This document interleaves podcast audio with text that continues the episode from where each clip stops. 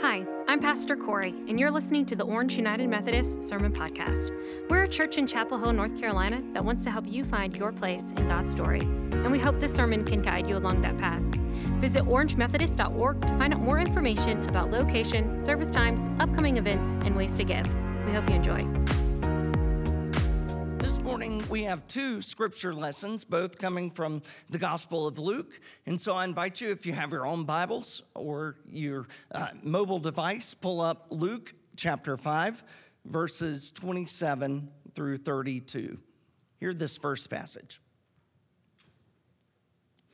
After this, he went out and saw a tax collector named Levi sitting at the tax booth.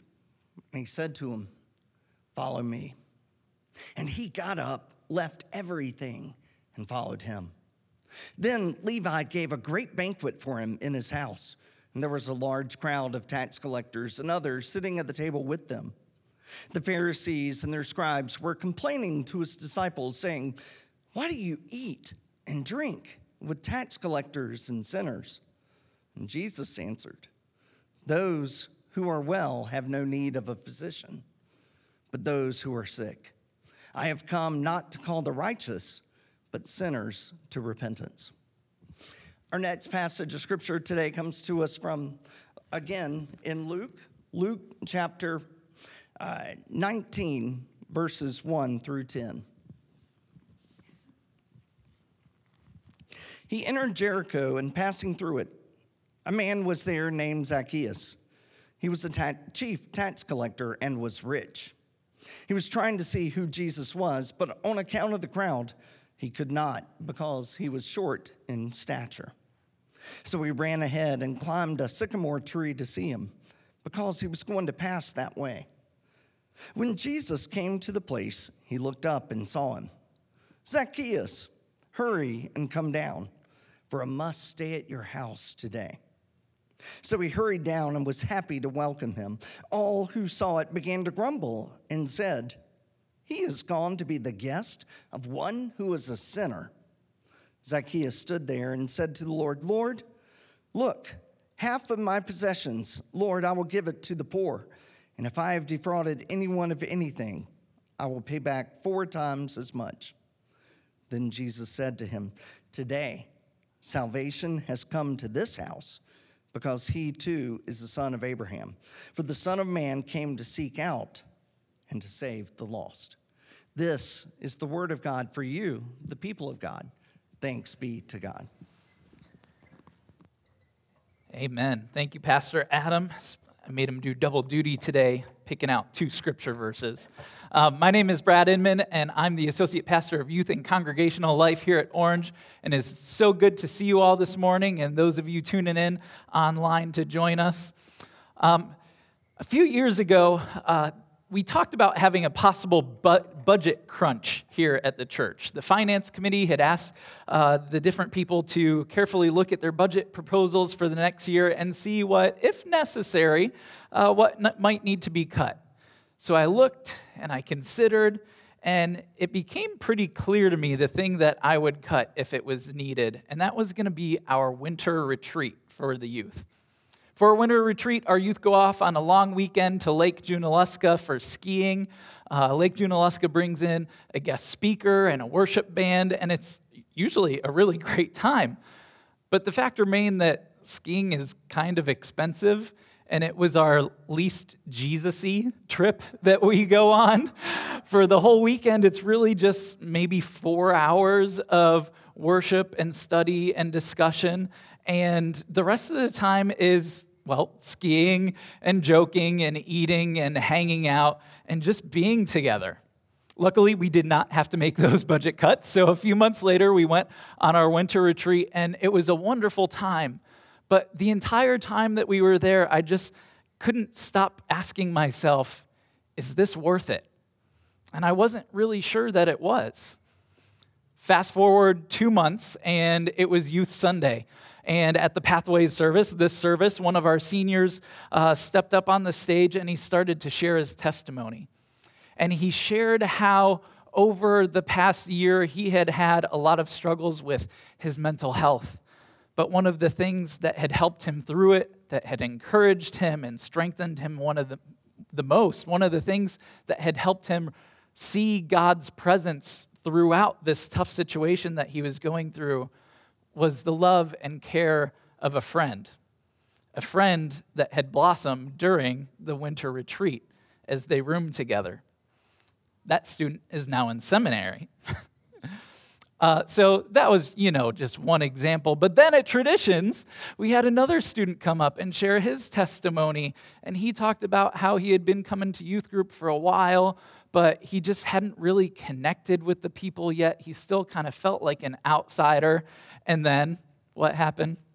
The winter retreat. And he had, over that long weekend, bonded with that student. And over the next few years, he became one of our really core student leaders and continues to be a spiritual leader in his different communities. Two students' lives were changed forever on a trip that I didn't think was Jesus-y enough. Today, we can we continue our sermon series on Ships of Faith by talking about fellowship. And I think fellowship has kind of a bad reputation. It's just kind of the fluffy stuff, the extra. It's the superficial. It's not serious. It can't really matter. It's the fun stuff that we'll get to if we have time after we're done doing the serious things. Well, I hate to break it to you, but as you saw from our scripture today, Jesus changed lives with fellowship. It wasn't the Sermon on the Mount that drew Matthew to him. It wasn't a miracle that changed the life of Zacchaeus. It was Jesus going to a house for a meal. It was a pretty awesome party. The Pharisees kind of thought the same thing. They thought, how could this guy, this guy, this glutton eating with sinners, he could not possibly be the Messiah. Surely not. The Messiah would never. Well, he did. Uh, and fellowship changed the lives of those two people. We see it here, and we see it all throughout Scripture. Going all the way back to Genesis, we see that God creates man and sees that man is not made to be alone and creates a partner to be with and spend time with. In Acts two, the early church is described, the life of the early church, and they break bread together, and they basically do everything together. And people are drawn to them naturally, not because of their amazing sermons, but because of the community that is formed when people are united by the love of Jesus. In Acts sixteen, Paul is talking to a group of women, and a woman named Lydia overhears, and her heart responds to the gospel, and she gets it right away. And she says, "Paul, you got to come to my house. Come hang out." She knows that she's heard the gospel, and it's good, and she believes it, but she says, "I want more. I need to spend time with this Paul guy."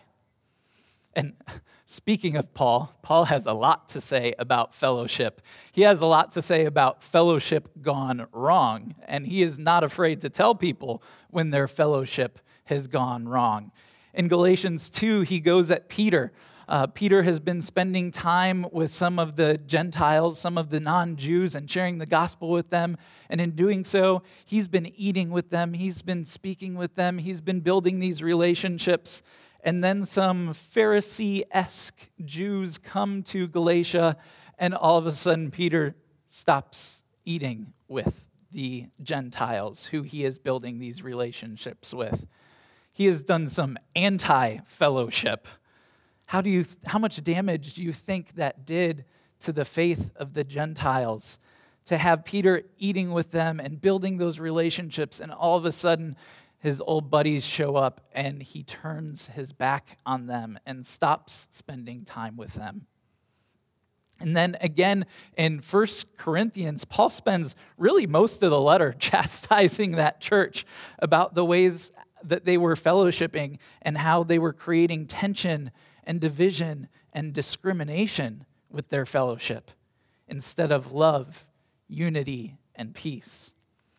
The power of fellowship, both positive and negative, is exemplified all throughout Scripture.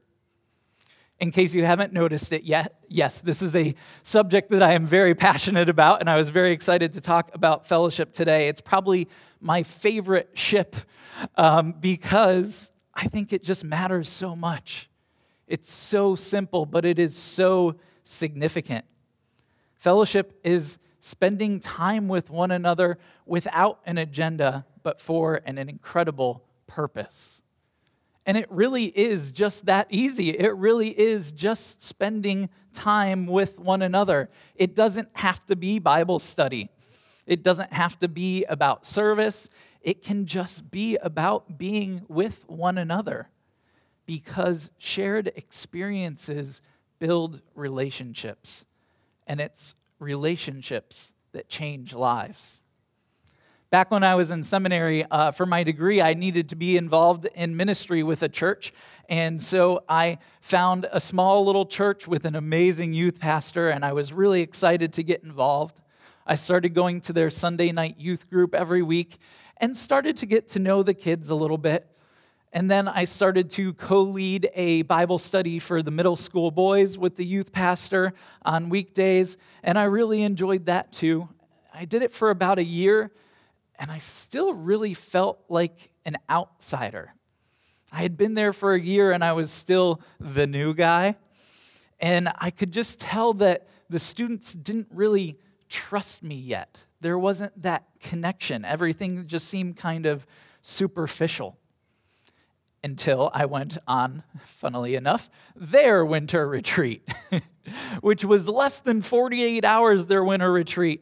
And I promise you, the connections that I made on that short, tiny little retreat were worth more than a year's worth of youth groups. And it was because of the little stuff.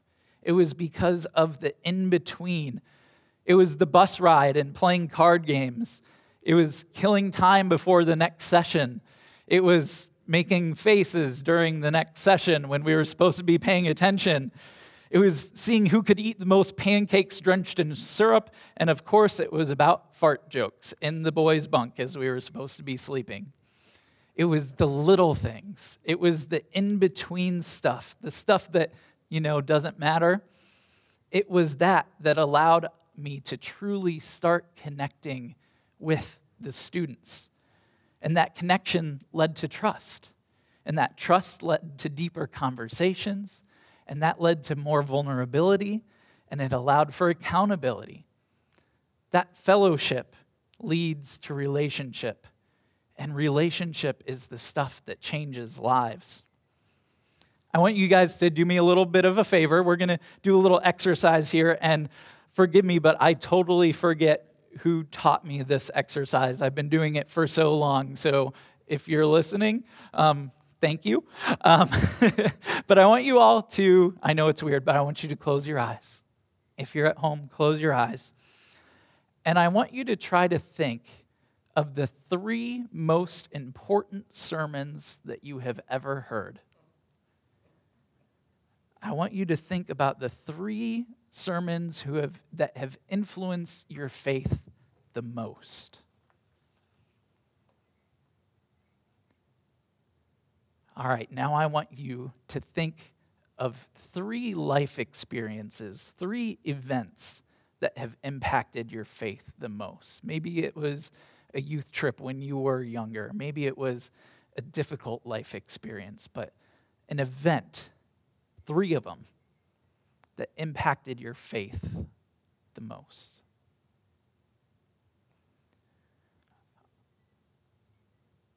All right, now if you've got those, I, now I want you to think of the three people who have impacted your life the most. Three people who have built up your faith.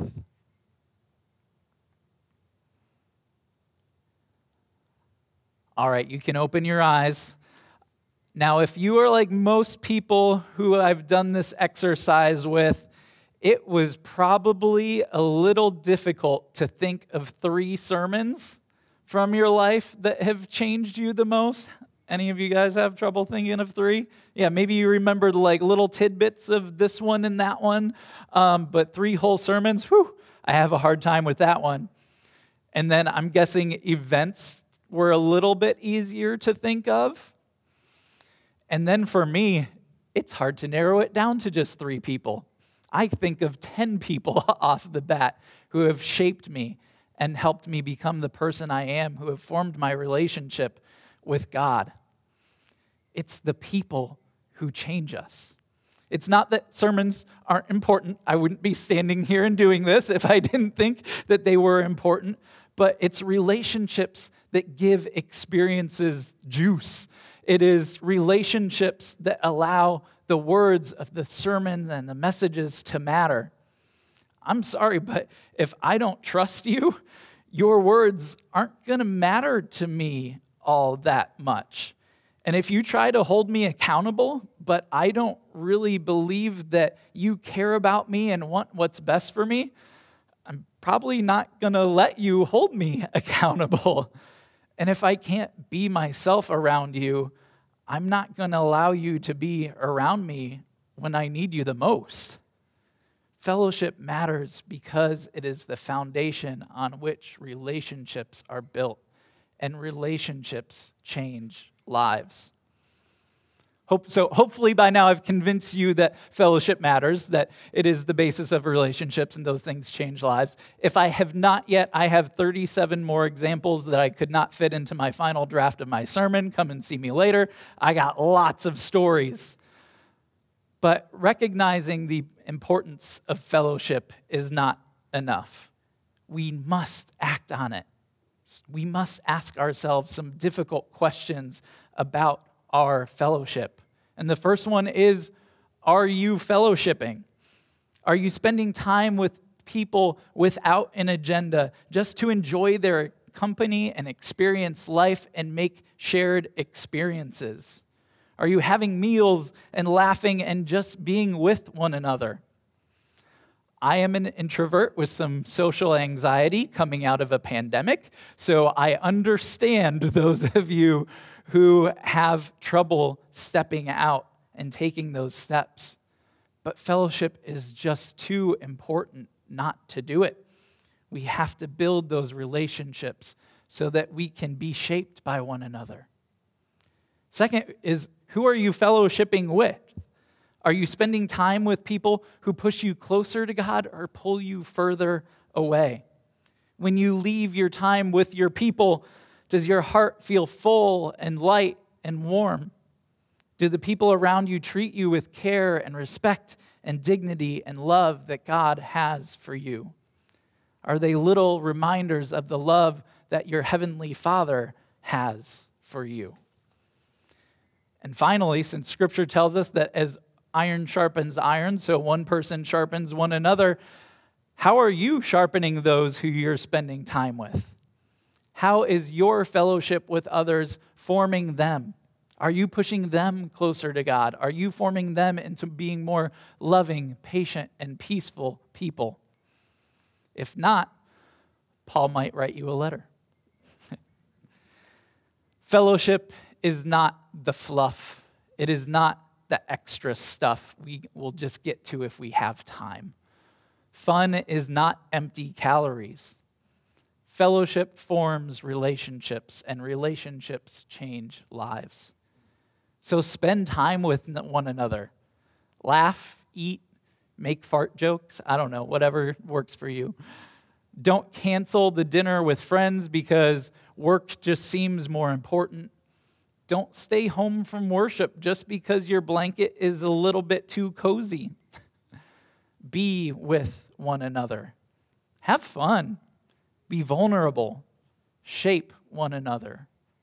Remind each other that you are all beloved children of God, and children need to play. Let us pray. Dear God, we thank you so much for this morning, for this opportunity to spend time in fellowship with you, um, for this opportunity to fellowship some with one another. God, we pray that you would help us understand how important the little stuff is. That yes, we need to be doing all of the other ships um, and studying your word and serving one another, but also just taking the time to be, to have some fun, to laugh. We pray that you would give us those opportunities. We pray that you would give us the courage to take advantage of those opportunities. God, we pray that while we're with one another, that we would push one another closer to you, that we would shape one another to be better images of your love, of your grace, of your peace, of your justice. So God, we just pray for those opportunities, for that time. It's in your name that we pray. Amen. Thanks for listening to this week's sermon. Please join us again next week. In the meantime, you can find us online at orange methodist dot org.